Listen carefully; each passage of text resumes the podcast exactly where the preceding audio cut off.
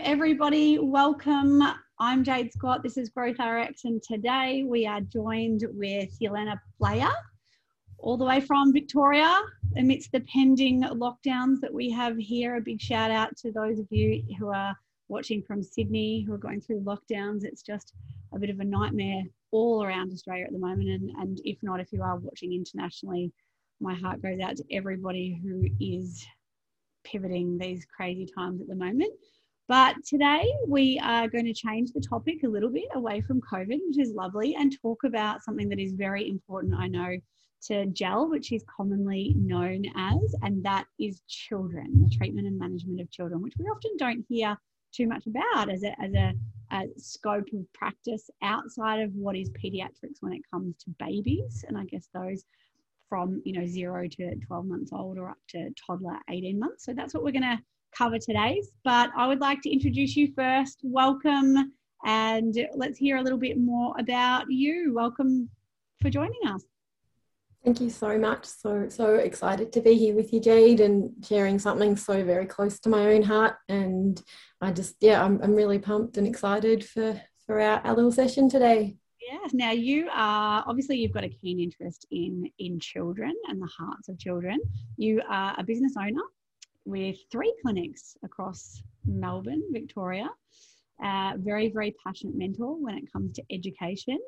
And I guess from my perspective, from the first moment that I saw you, you're certainly a big hearted practitioner. You wear your heart on your sleeve and you do go out of your way to help a lot of people. But I would love to know where your interest, I guess, as an allied health professional came when it comes to children and where that focus uh, grew from.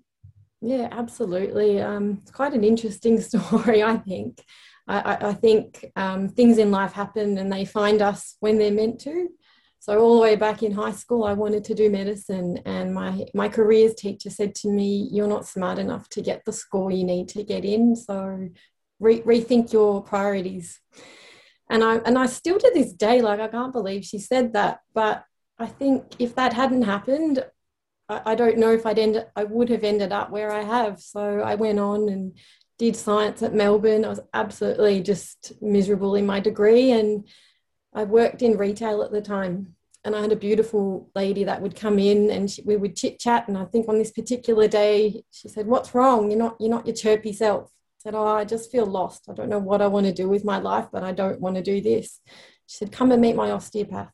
Come to come to my next session. Come and meet him. I think it's something you would really love. And that that's pretty much what happened. I, I went to her, ne- her her next appointment and met him and um, amazing. Like I just he was so passionate. He just loved what he did and I've always had a real interest and passion for children. So I guess not just medicine, I want to be a pediatrician. But as time's gone on now and I reflect on that, and I realize how much I'm too soft. I don't think I could have handled that world. And 10 years, I've been in practice for almost 15. And a decade into clinical practice, I started seeing really sick kids, you know, kids with terminal illnesses. And I was it took I think 10 years for me to you know how you have that life prepares you and only gives you what you can handle and I say this often to my to the to my guys that I mentor you you are sent the patients that you're ready and uh, you're ready to handle and to be able to help so um, my my passion and my interest has always been kids and on my very first day of osteo, we had um, Peter Parker come and speak. And I'll never forget, I sat there listening to him in just in utter awe. He, he was talking about his experience in the Romanian orphanages and the work he did with the children over there. And I just, I'll never forget that feeling that day on my first day of osteo, thinking, wow, I'm in the right place. I've finally worked out what I, why, why I'm here and what I need to do. And working with children is something that is so very deep and close to my heart. And i'm finally here and i'm whatever happens now i know i'll get there. And 15 years later what a journey it's been. It's just been incredible. And here i am well we were very grateful to have you and when i did want to cover this topic which i kind of it's certainly a very valid topic on its own but it sort of sits somewhere in the middle there's a lot of people with a pediatric and babies focus but what we find in clinic and in clinical practice is it's not uncommon to have a parent bring in a five year old or an eight year old that's fallen off the monkey bars or tripped over and sprained an ankle. And even, you know, depending on what industry you're in, it doesn't have to be a musculoskeletal complaint, which we're going to talk about a little bit more, is a lot of the, the pain. Um, it can transfer itself and can present in many, many different ways. But I know just from talking to my team, there's a huge number of practitioners out there that it could be in their young 20s or you know you know early 30s who haven't really had that much exposure to children unless they're a parent or an aunt or the cool auntie or uncle themselves. There are some practitioners out there that quite genuinely are not confident with smaller children and even though we learn a lot of you know stuff and we've got you know a very very valid credible background based upon our qualification it sometimes doesn't equip you for a little chirpy five year old walking through the door because our communication is very very different. And i know that you know whilst i was still very capable i wanted to build my confidence. And i know that there's many others who fall into that category as well. So i'm hoping today will help with those practitioners or even just getting a different perspective from somebody with a wealth of knowledge and experience in this area because you did start off with the Happiness Co doing some work with the Happiness Co which we're going to find out a little bit more. But you're also doing a lot of work with the happy hearts tribe so you do have this vested interest and i think that your level of communication your knowledge in this area that's what i want to draw on today. And i do want to help build the confidence in practitioners to be able to communicate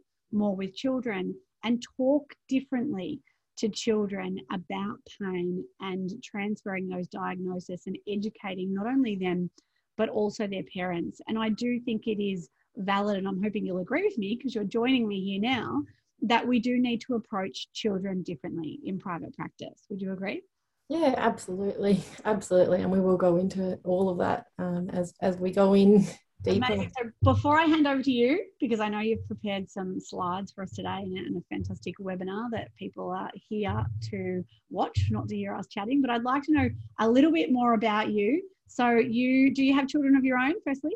I do. I have two beautiful girls, 10 and 11, and I actually have a little 10 week old boy. So I'm hoping he doesn't have to make an appearance today, but we'll see. We'll see. And I guess and I was as I was preparing and like planning out the entire morning so he won't need me for this hour I thought this is just exactly what working with kids is like you have to be so flexible and it just you have to go with it so well if he um, appears we'll welcome him uh, and what about your favorite holiday destination oh Bali I just oh, I can't wait to go back Yep, I totally agree. And so, and what about favorite food, lastly? Favorite food? Oh, I have to say chocolate. It just makes everything better. yes. Okay. Well, without further ado, we are here to listen to you and learn from you. So I'll hand over to you to share your slides that you've put together for us today and start our incredible webinar on the treatment and management edge of children, communication, care, and management. Thanks, Jelena. Thank you so much. So I've already shared a little bit about my journey and how I ended up here. Um, I think I find it really fascinating these days where presenting complaints that come in through my door are so different to what I thought they would have been when I was a student and even in those early years of practice. And so I thought we'd start a little bit with more more the musculoskeletal type things that we're seeing but then what else comes into practice and in particular with with with children so as jade mentioned I, i've worked um, with happiness co now for the last five years and it's a preemptive space preemptive mental health space that i've worked in coaching and mentoring people through all kinds of different different issues and different problems within their lives so more in that mental health area and as as I've worked with an, with patients all of these years, I realise there's so much more to to patients than what we're taught at uni in terms of the actual physical and and what they're coming in and presenting with.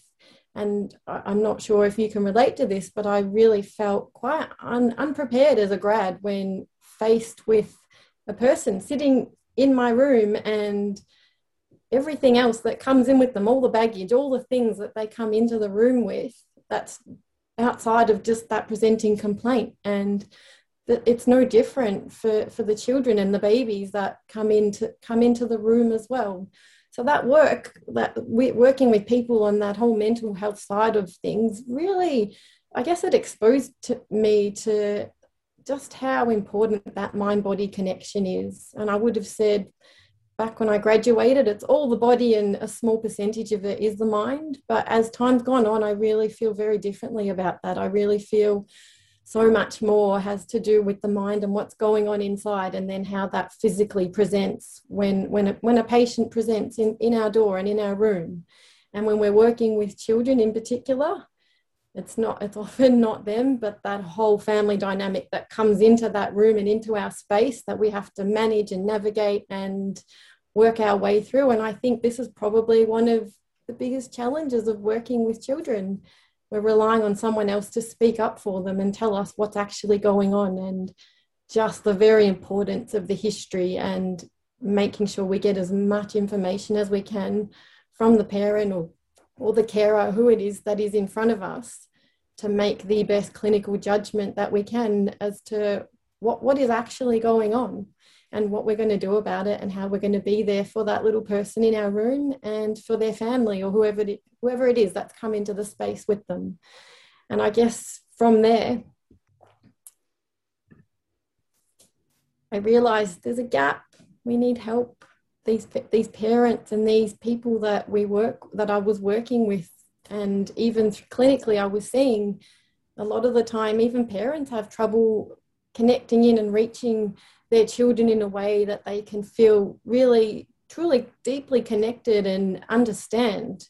Um, so much of our life when you've got a when you have little people in your life and the parents can probably relate to this is often especially when they're quite young you're just trying to work out what the hell's going on what's wrong what's wrong how can i fix it what do i need to do and children have a very distinctive way of, of communicating with us. And I guess from there, this is what's on the screen now is where my, my other heart project has come from, and that's Happy Hearts. And that's helping work with adults to deepen their connection with the children in their lives and really truly understand them and be able to communicate in a way that everyone feels feels seen, feels heard, and feels understood.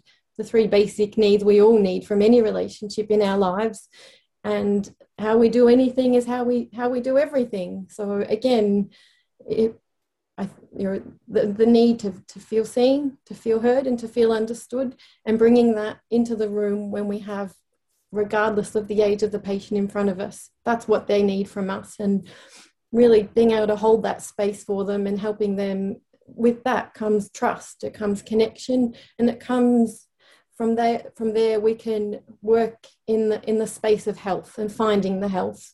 And ultimately as, as an allied health pr- practitioner i think i know there's many different modalities within this group but um, the heart the hands are a direct connection to our heart.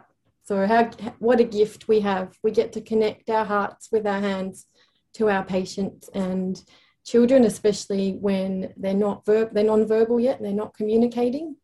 They're definitely communicating. They're amazing. They really, truly are. I just, I really see it as such a gift to be able to work with children in this way and be able to help them in a way that maybe somebody else hasn't been able to in their lives yet when they come in in pain or in distress or whatever it is that's brought them into our room on, on the day.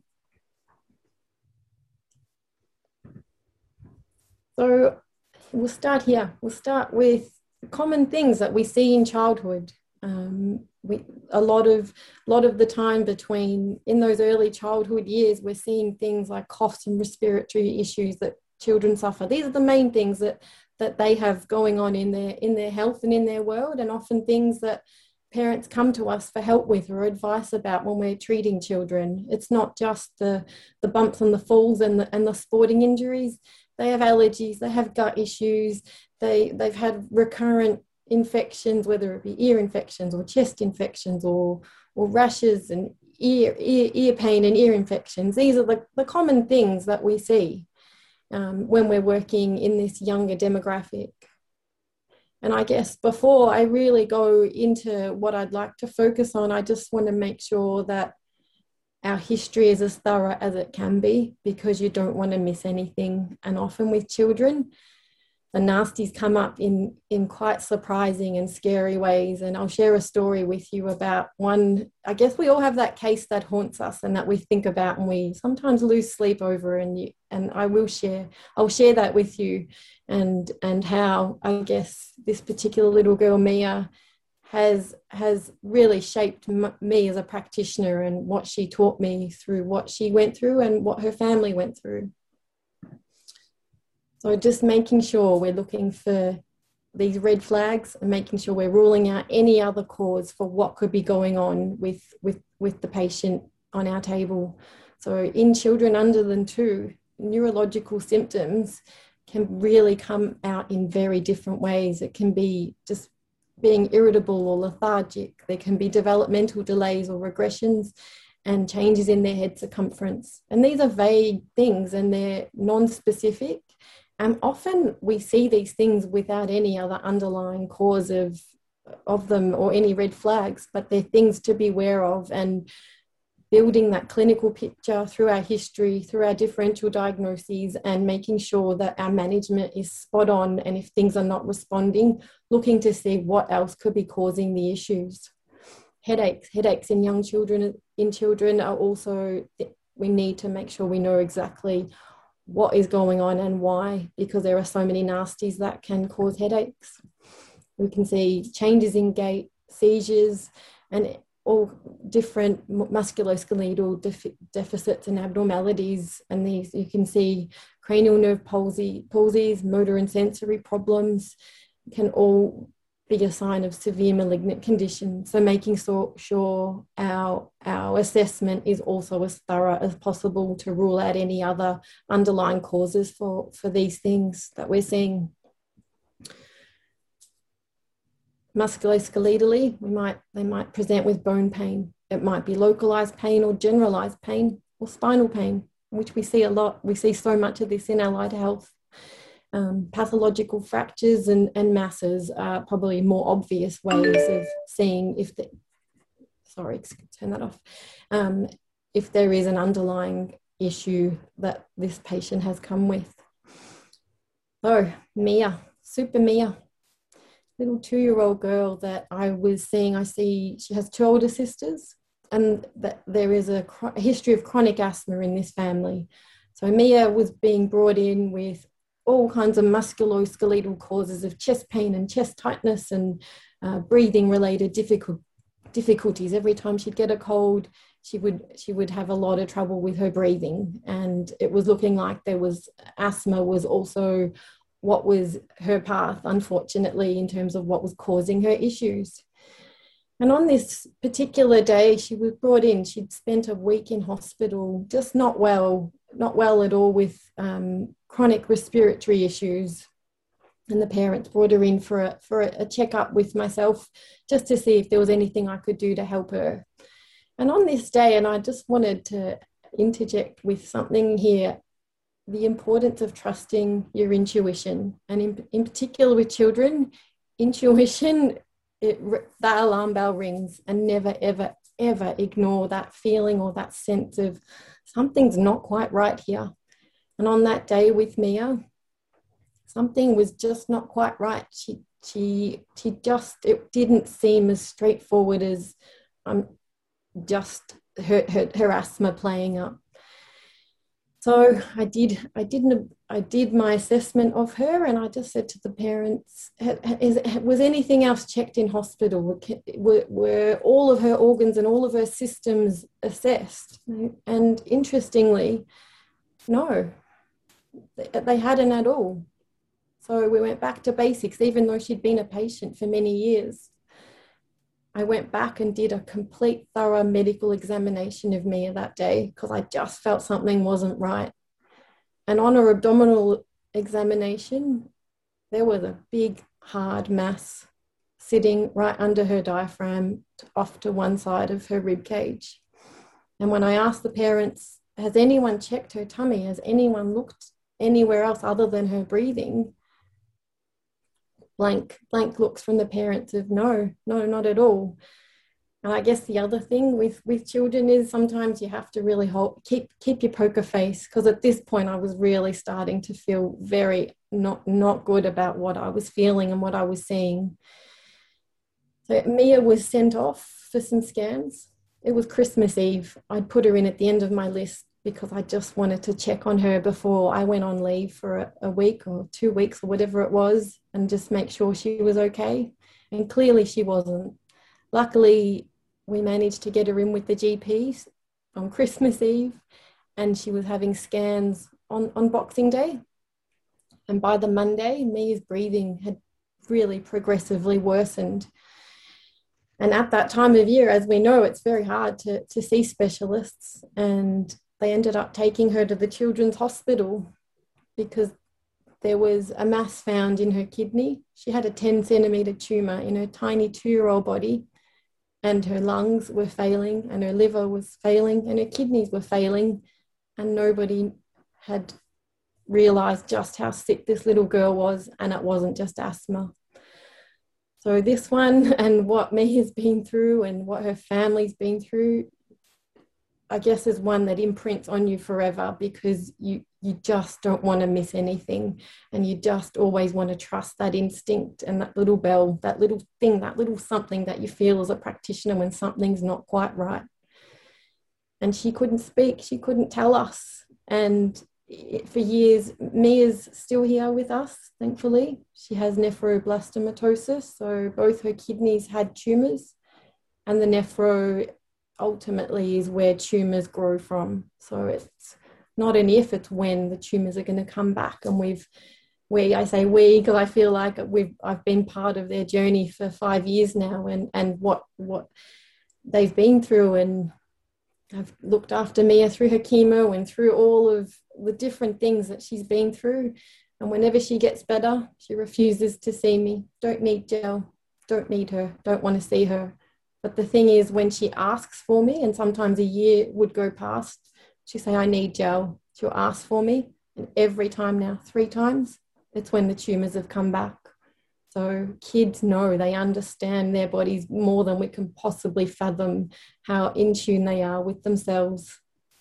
So, yeah. It's, it's certainly a good point that you make there when it comes to intuition. When people can't communicate verbally, often our gut is all we have. And Michael, one of our mentors at work, calls it the barking dog in your ear that doesn't stop.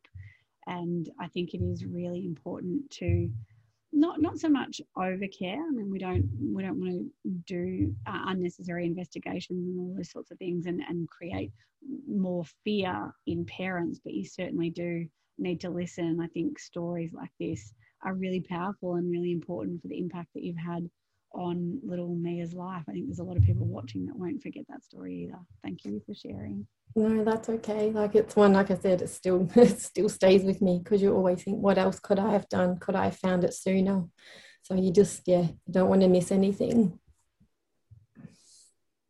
So, as I mentioned before, when a when a little person comes into the room with us to, to see us, we're working not with them, but with the entire family dynamic. And sometimes that can be brothers and sisters and mums and dads and grandparents. It's interesting, isn't it, when you work with children, as the different amount of energy that comes into our room and that that we are faced with when we're working with children and often I say to my guys when I'm when we when we when I'm mentoring say person on the table and the treatment's actually the easy part. That's actually the bit that's so simple. It's all the rest of it that um, is the most challenging thing, I think, when working with children. And I think maybe this is possibly why um, when you aren't as experienced, you don't feel as confident when a, when a child, especially a young child, comes in and they can't communicate with you, when you're really very much relying on on what the what's what you're being told um, in your history. So the whole family dynamic is why I think working with children can be so very challenging, and I think the way we connect and the way we communicate with with the child can really drive the way the treatment goes. Sometimes it can it be a very calm and peaceful and easy, easy kind of day. And other days it just feels like you're going around in circles you're chasing a child around the table or crawling around. I've been known to crawl around on the floor with toddlers because you have to be fluid you have to be open to working in a way that you get what you need done but it might not look like how we're taught at uni where your patient comes in sits down gives you their history does their assessment beautifully and then sits on the table and you can do your job. It's just it's not like that with kids and how you come into the space and how you come into the room can often have a really big, big impact on on on how that goes. I've always said and i've always felt that children are our mirrors. They mirror how we are basically. So if we've had a very crazy morning and our heads in 5000 other things and then we've come into the room to see our patient and we're we're in a in a in a buzz. They feel it. And often that's when they bounce and they they play off that. So i guess creating a space and a room where children feel safe somewhere that uh, and this has been really challenging for me with covid because my room it, anyone any of the other practitioners that come in and use it that don't see children uh, their patients often comment on how it looks like a, a toy shop because it's set up in a way that they feel comfortable to come in and play and touch and do what they need to. But with COVID, I've had to really, the rooms are not like that anymore. And a lot of my tools I had in my kit of helping kids feel safe and comfortable in the space, it's unfortunately not uh, we just we're not able to do do that as much with all the cleaning procedures and the touching so thinking about ways that you can make your room feel feel safe and calm and easy for the children to feel comfortable in is really important. But being creative in how you do that is yeah with covid has been has been very interesting not not being able to have our toys for the kids to play with.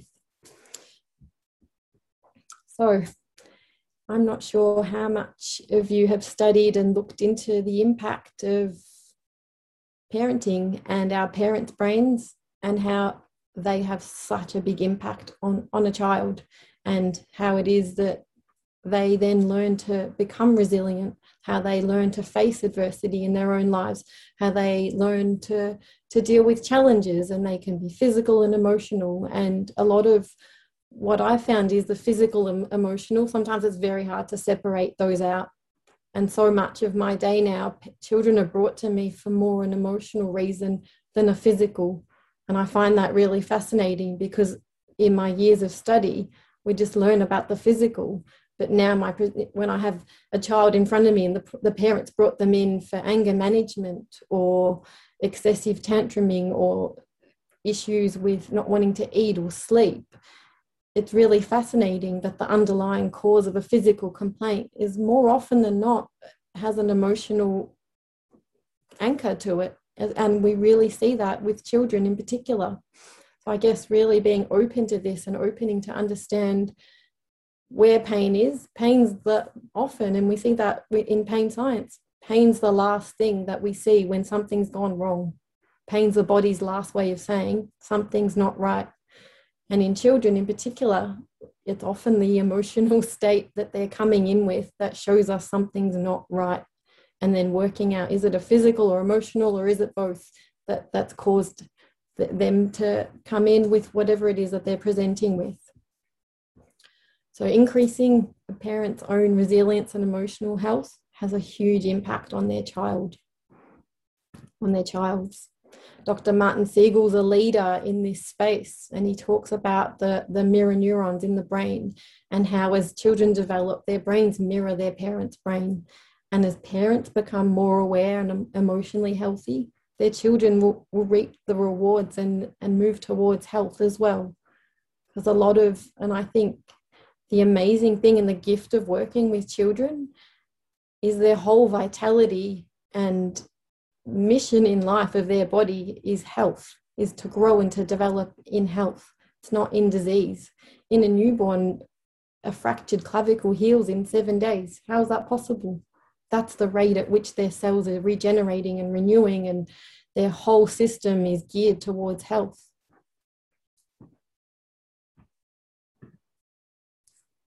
So why is it so important that we understand what conditioning is when we're working with children? Between zero and seven, children function from the subconscious mind.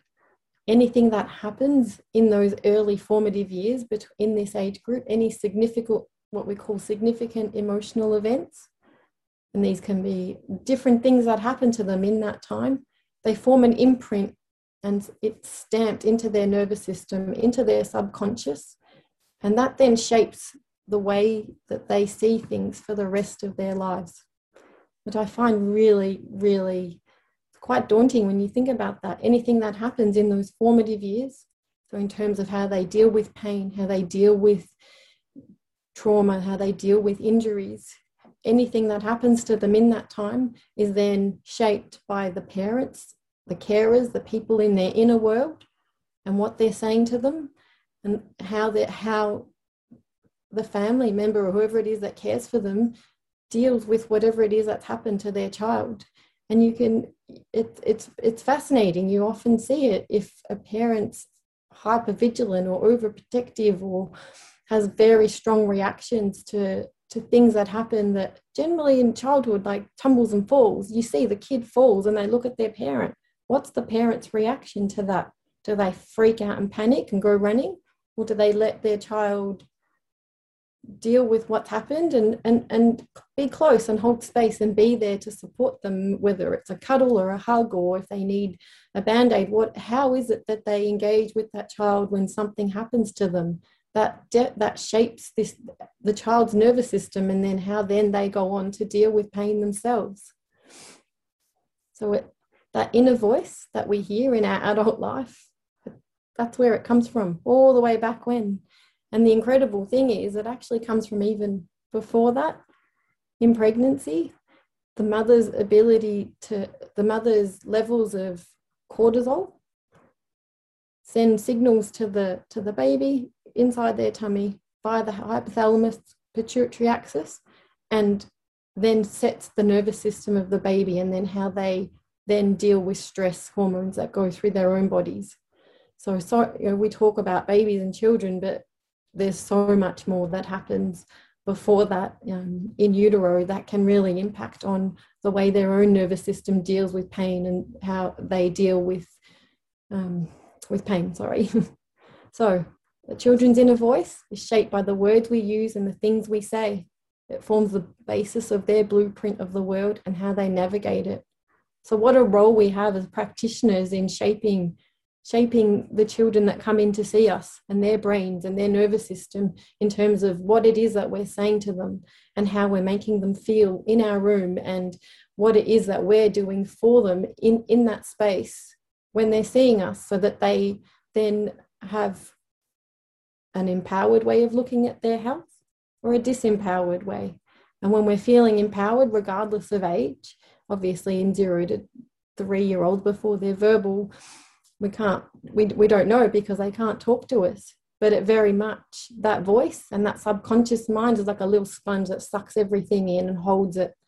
And with neuroplasticity in the brain we know that anything can be changed. Any any neural pathway can be changed for the rest of our lives. There's no time frame on neuroplasticity but it's so much harder to change. And often it's not until something happens to us later in life and we have a chronic illness or we have a chronic injury and we realize that we probably need to work as much on our thought process around that and our healing as much as the physical to overcome it.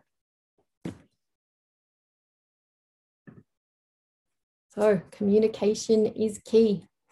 And how do you do that in a non-communicative patient? Our eyes have such a powerful way of connecting with children. So often getting down at eye level, like simple things like that. And I'll often I often sit on the floor because children feel safe. They don't like being up on a high table. They want to feel grounded and earthed, like we all do. And often when we're in a, a state of play, because often oftentimes in my room I'm on the floor playing or they're playing and I'm treating. So I'm helping create a safe space for them where they feel comfortable. And often with play, when kids are engaged in play, that's when they talk. that's when they share. That's when they give us those little gems. And i see this with my own children. If if i know something's going on with one of them we'll either draw or we'll color or we'll play with lego. And that's when i can get out from the from them what's actually going on. So i guess another another point in think outside the square because children just don't come in and sit down and say this is where it hurts and this is what i did and this is why.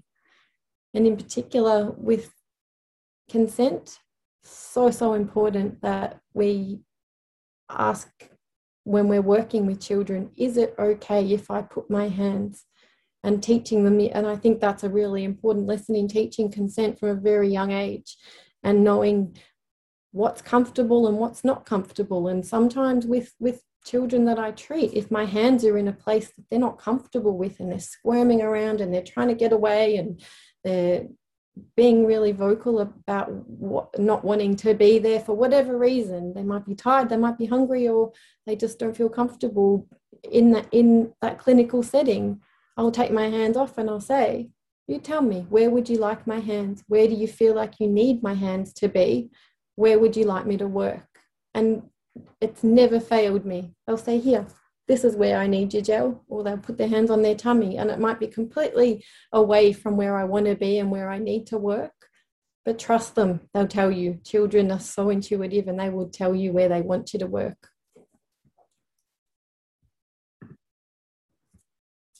So, this empowering our kids to the changes that we want to see so we need to embody the things that we want our ch- the children to see, and that's not just as a practitioner, but as a parent. If we want them to see the health, we have to really be careful in how we explain things to them, how we talk to them about pain or, or disease or whatever it is that they're in the room with us, and really giving them, make helping them feel like they're in control of their bodies and that they're they have a, a say in what happens to them and how it is that we're going to work with them to get them feeling better. So, oftentimes, we're dealing, we're speaking directly to the child. There is permission from the parent, often needed with techniques and explaining. But so much of working with, with children is that to and from to and fro between them you and the child and you and the and the the carer the parent whoever it is that's brought them into the space and helping everyone understand why it is that they're there and what you're doing and what you're going to do about it. So one of my favorite quotes of all time is people remember don't, don't remember what you say or what you did, but how you made them feel. And I guess that feeling, especially with children, is so important of feeling like they're in a safe space where you're there and you're listening and you're trying to understand what it is that that's troubling them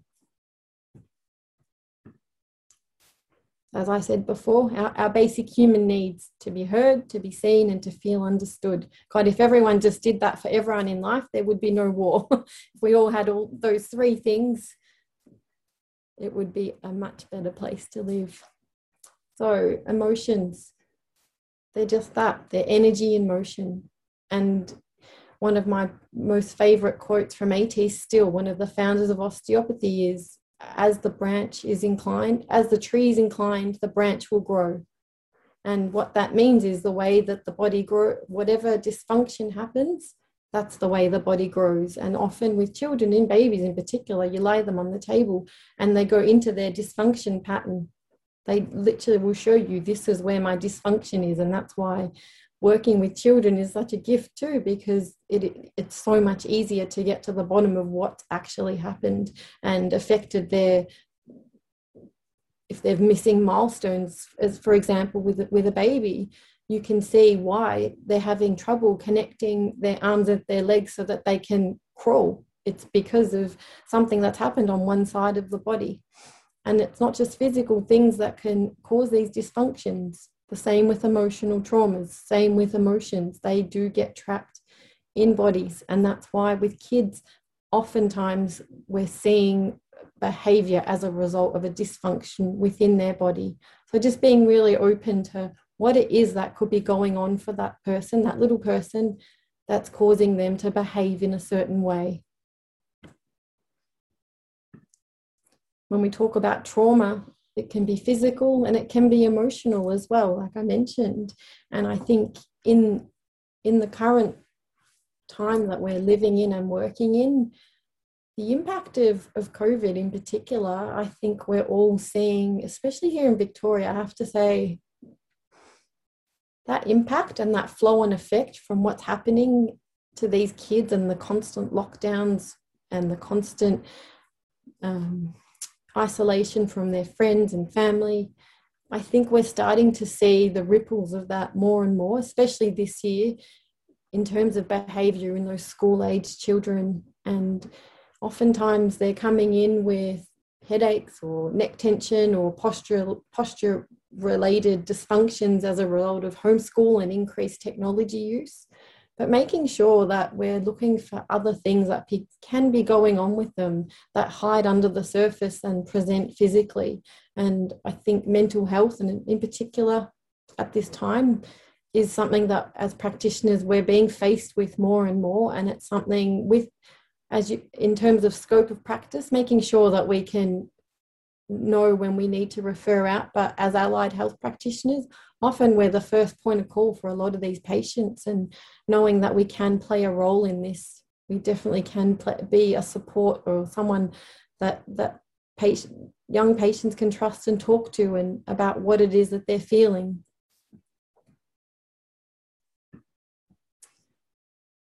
So, one generation of deeply connected, loving parents and practitioners we change the brain of the next generation and with that the world. And what a world we live in right now and what an opportunity we have to help these young people that we're working with and how we're shaping their ability to do to deal with pain to deal with disease to deal with the things that they're faced with and that they're hearing about constantly in, in the world as a result of the situation we all find ourselves in and i guess the impact uh, uh, that's what worries me. What happens to these kids when they're teenagers when they're in their 20s 30s and into their lives?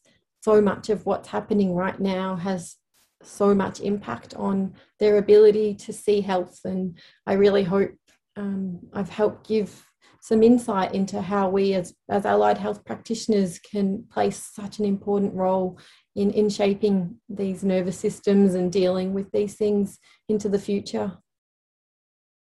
Thank you so much. That was so great. I, I've scribbled a whole lot of notes at the back and I, I think I just wanted to reiterate some of the, the great points that you make. And I think it's so evident now and the research is is pushing us towards this mind body connection.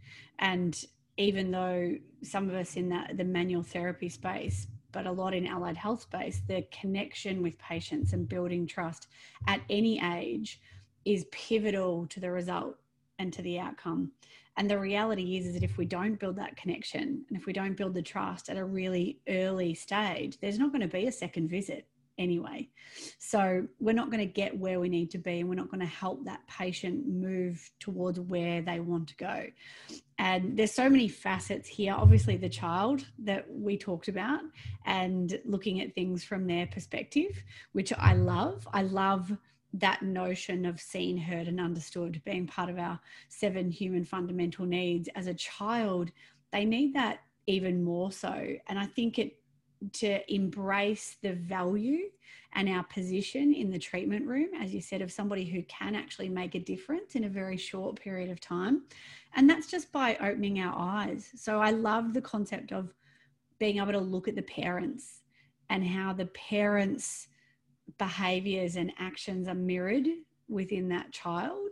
So not only doing the case history, but just watching watching the environment, watching the space, watching the, the actions and the reactions to those behaviors. I've found in my experience with children that often you can see a child who might be somewhat anxious and you do attach them rightly or wrongly to what might be a sort of a more neurotic parent and we desperately and deeply love our children.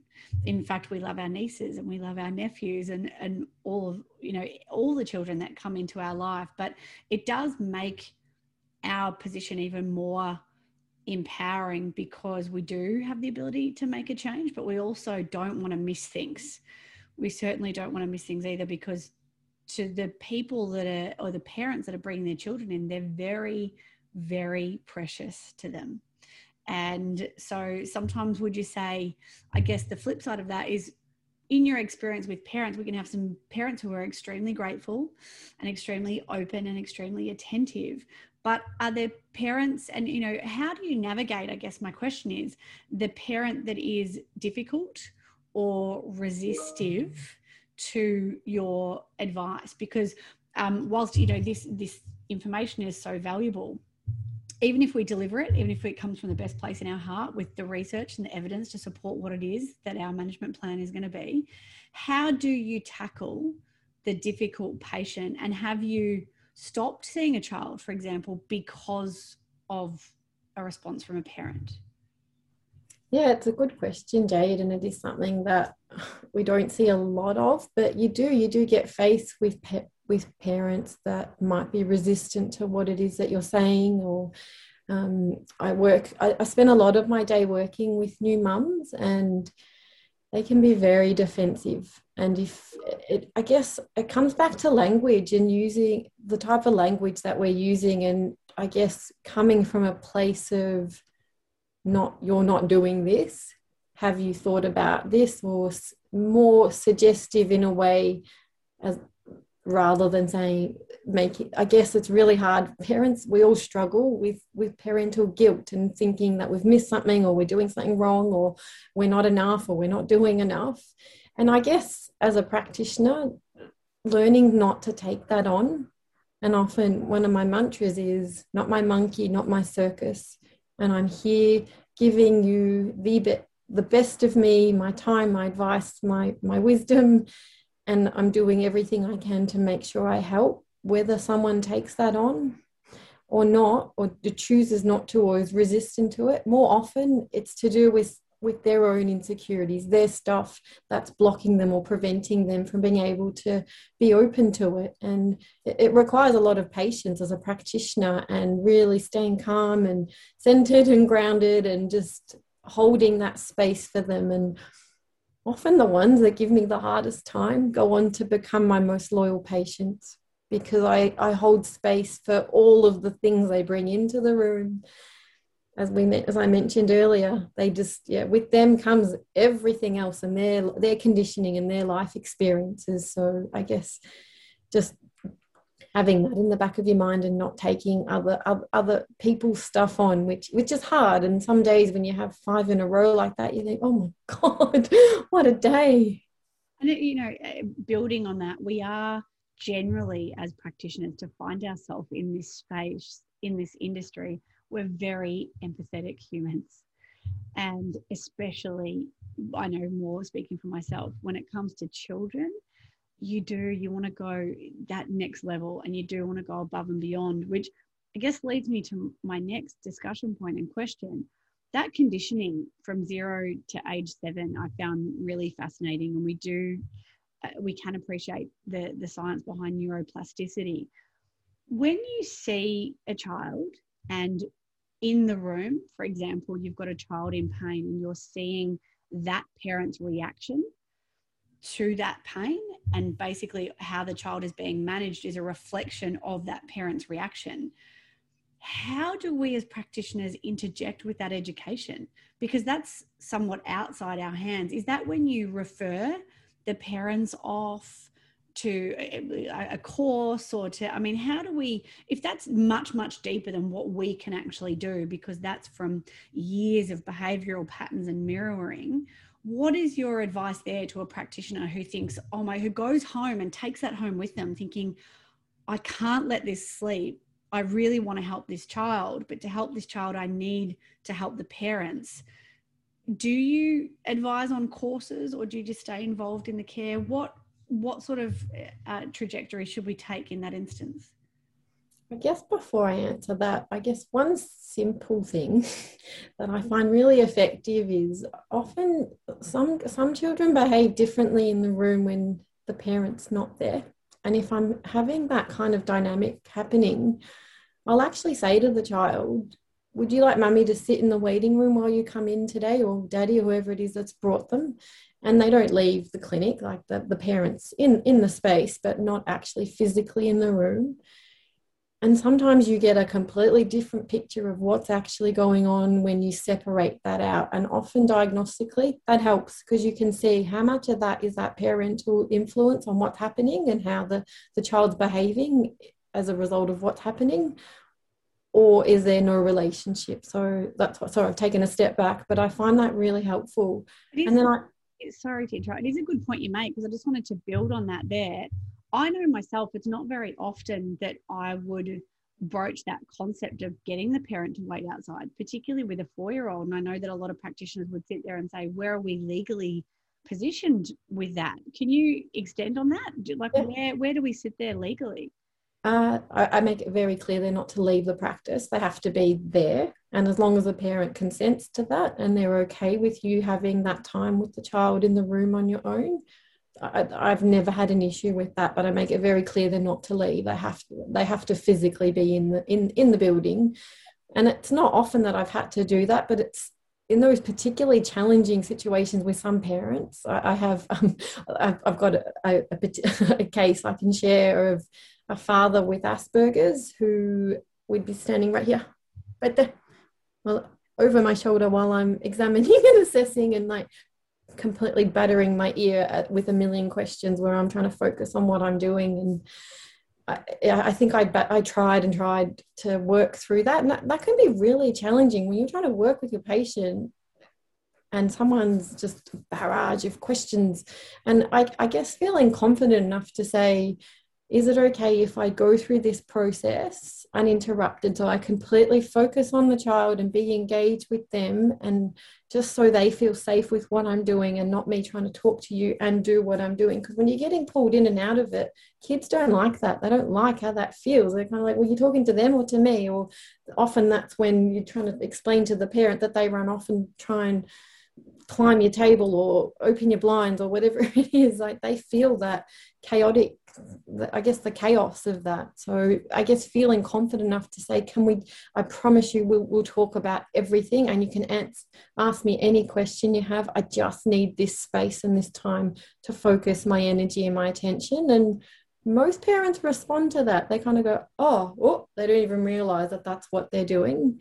And I think, yeah, a lot of kids actually really like that. They're like, oh, you're focused on me. This is about me. It's not about mum asking you 5,000 questions yeah it's, it's just it's it's a it's a really good point to bring up that we do have that as an option in those instances which is really good which i guess and then leads me to my final question. I loved the stuff that you were suggesting when it comes to play and getting down. I just i know that that's what i do. You get down on the floor and you know marching like a soldier and then you can be a fairy next minute. And i think we have to be really adaptable when it comes to kids but also, we need to have a look at obviously things that engage kids. They love animation, they love anything that's over the top and over emotive. And sometimes you do need to put on that different hat that makes you likable to a child and want a child to want to be around with you. They love the wiggles. I've been prone to dancing, and we have to get comfortable being uncomfortable around kids and and doing silly things just to build that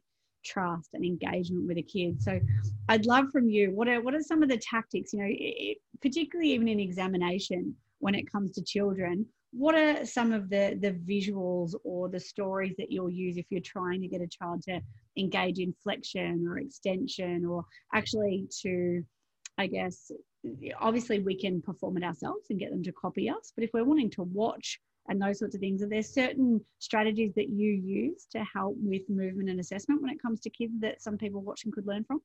Yeah, for sure. Um, often kids have a toy with them, so I'll ask them if I can have a look at their toy and show and do the movements with the toy and if they can copy them and that often works well and it's not you especially at that assessment stage they're still, sometimes they're still a bit timid and a bit nervous so I don't want your hands on them yet and it's a good way to ease into that you know i'll put my hand here on teddy and look at teddy can you do can you copy teddy or using mum or dad in the room say if you want them can you turn and look and see what they're doing and poke your tongue out at them like just kids love to have fun and they love to be silly and I think that's the best part about working with kids. You get to have fun with it as well.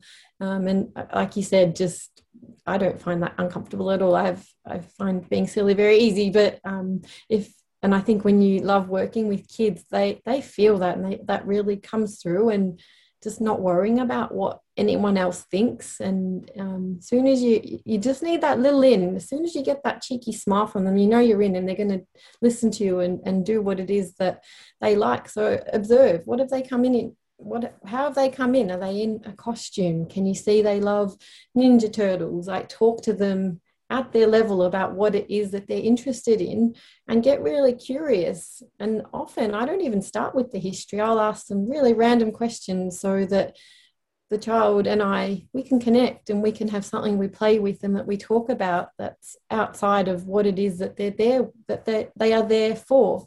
And I will always ask with a, a child that can speak, do you know why you're here? And often because so much so often as a parent they just come in and then they're just blah. They it all comes out and you spend 10 minutes of the parent talking at you and the child's just sitting in the corner. So i think making them feel important and special and like that you're there for them and you really want to be there to help them and understand them. So creating that connection first i think is really important. And often parents soften and they they kind of breathe out and relax like oh she's she's she's got this like they're going to talk to her they're going to behave. And so many times like parents will say yeah there's no way they're going to get up on that table and do what you need them to do. And then they look at me like i don't know how you did that. And it's all about that initial that initial kind of connection you're making with that child. And I, I do agree if you are in a clinic and it's new or if you've just started out you sort of do need to be prepared with props. You need to have a teddy in the clinic, or a, you know, and it doesn't. It can be gender neutral totally, but you can have a toy that is going to resonate with a child, whether it be something that's moving or, you know, something that even coloring books. We've got stickers everywhere. I'm into bribery when it comes with kids. I certainly don't go delivering lollies to everyone, but I've got to pack it in the cupboard because that can sort of be a little bit enticing. But stickers work really, really well. Coloring books, pens, all those sorts of things. I think you need to have them. If you've got them there and you only use them once or twice a year because you're not in a pediatric clinic, they still come very much in handy when you need them rather than trying to pivot with a spiky ball or something like that, which is also good. We, we use those at the clinic, rolling spiky balls around and uh, all of all of those sorts of things. But I think it's certainly important to find your inner child when it comes to treating a child yourself. And I guess that would be my last question. If you are a practitioner that is not overly goofy or is a little bit shy and not outlandish and doesn't want to do all these stupid things like dance around the room like a monkey and get down low, it, what's the suggestion for i mean not not to say well they should just stay away from treating children but is there other ways where people who aren't so extroverted i guess you would say and it, it doesn't have to be an extroverted introverted thing but somebody who doesn't like being so animated what are some other strategies that you can use with children? Is it just simply just talking to them? Yeah i think so absolutely. And just just trying to find a, something that you can engage them with. That's what i was saying before just something that you can connect with them with and kids are amazing. As soon as you, you open that door, they just give you so much. And some kids don't want to talk. And I, with what's been happening with not being able to have so many toys in the room just because of the, the cleaning nature, I've had to be really creative in what what else can I give them or what else can I do? And Blu Tack goes a long way because they can take it home with them or you can throw it out. But sometimes when you just keep their hands busy, their mouths open and they share so it doesn't have to be goofy and silly at all. Um, I have a pig cup that I drink water, my cups of tea out of, and sometimes if I can see they're giving me nothing, I'll just say, "Excuse me, I just need to to drink out of my little pig cup here," and they just just be think outside the square. My kids, they're actually really um, they read us, and if you're nervous, often they feel that too. Like, and that's what I was talking about earlier on. Like really be in check with how you come into the space because they will mirror that. And if they're not giving, if they're being resistant, pivot. What, try something different. Try something else. And sometimes I end up treating out in the Pilates studio because some kids don't like being in a closed room. We we got you know just really being creative with how things should look and then how things go and, and being okay with that. Mm. And I look, I know myself, I've been almost two decades, I've been working with babies and children, and you can always learn something from them. Always. And you can always learn something as a practitioner. And I think that's why webinars like this and talking to practitioners that are a little bit more experienced and also answering questions to those that have their concerns. We've always got something to learn, we've always got something to do better, and so we should be when it comes to our children and other people's. So, thank you so much for your time today. That was fabulous. I could talk about kids all day. Uh, so my little three-year-old this morning, I probably wouldn't have said the same thing about him. They, he, uh, yes, we, we did have an interesting morning this morning. But um, how can is somebody watching today, or some of our, you know, Growth RX community, how can we find you? How can we connect more with you on on this space? I know you've got some amazing courses out there and the stuff that you're doing with Happy Hearts. How do we find you? Um, I, Facebook is probably the easiest. You can private message me through Messenger. You can send me an email to sports and spinal group or a message to our social media there and um, my happy hearts as well i've got a little tribe a beautiful community of people that i work with and that their happy hearts the program that i've been working on and, and launched last year and um, yeah there's so many amazing things that um, that I'm working on that I'm really passionate about. So please like reach out. I love hearing from from practitioners and any way that I can help or support or guide. Um, I've just developed some affirmation cards for kids, so they're they're coming. So they're I find I'm really excited about. We're going to be putting them into the clinic as well, and another way we can empower kids with um, how they feel and how they see themselves. And sometimes I'm actually thinking about using the cards in the room and getting the kids to pull a card from the deck, and you know that can be the focus of what we're talking about that day. So just yeah, like I said, social media is probably the easiest way to find me. Um, and yeah, please contact me, message me, love to hear from you love to hear some feedback on on today and anything else that we can we can help with because this space truly is magical i love working with kids and i think we're like i said we're we're so lucky when we get to work in this space and what we can like you know the scope is endless I, I, couldn't couldn't agree more. And those affirmation cards, it sound like an amazing idea. And I know you've got some courses for some parents and those sorts of things as well. So certainly a great resource to be a practitioner, also included in that, I guess, education space when it comes to parents as a referral basis for other practitioners who are looking to be able to pass parents on for that sort of information. So hopefully we can send a, through a few people through to you. Thank you so much again for today. Thank you everybody who tuned in this afternoon. We will be back again in a couple of weeks. Thanks. Bye. Bye.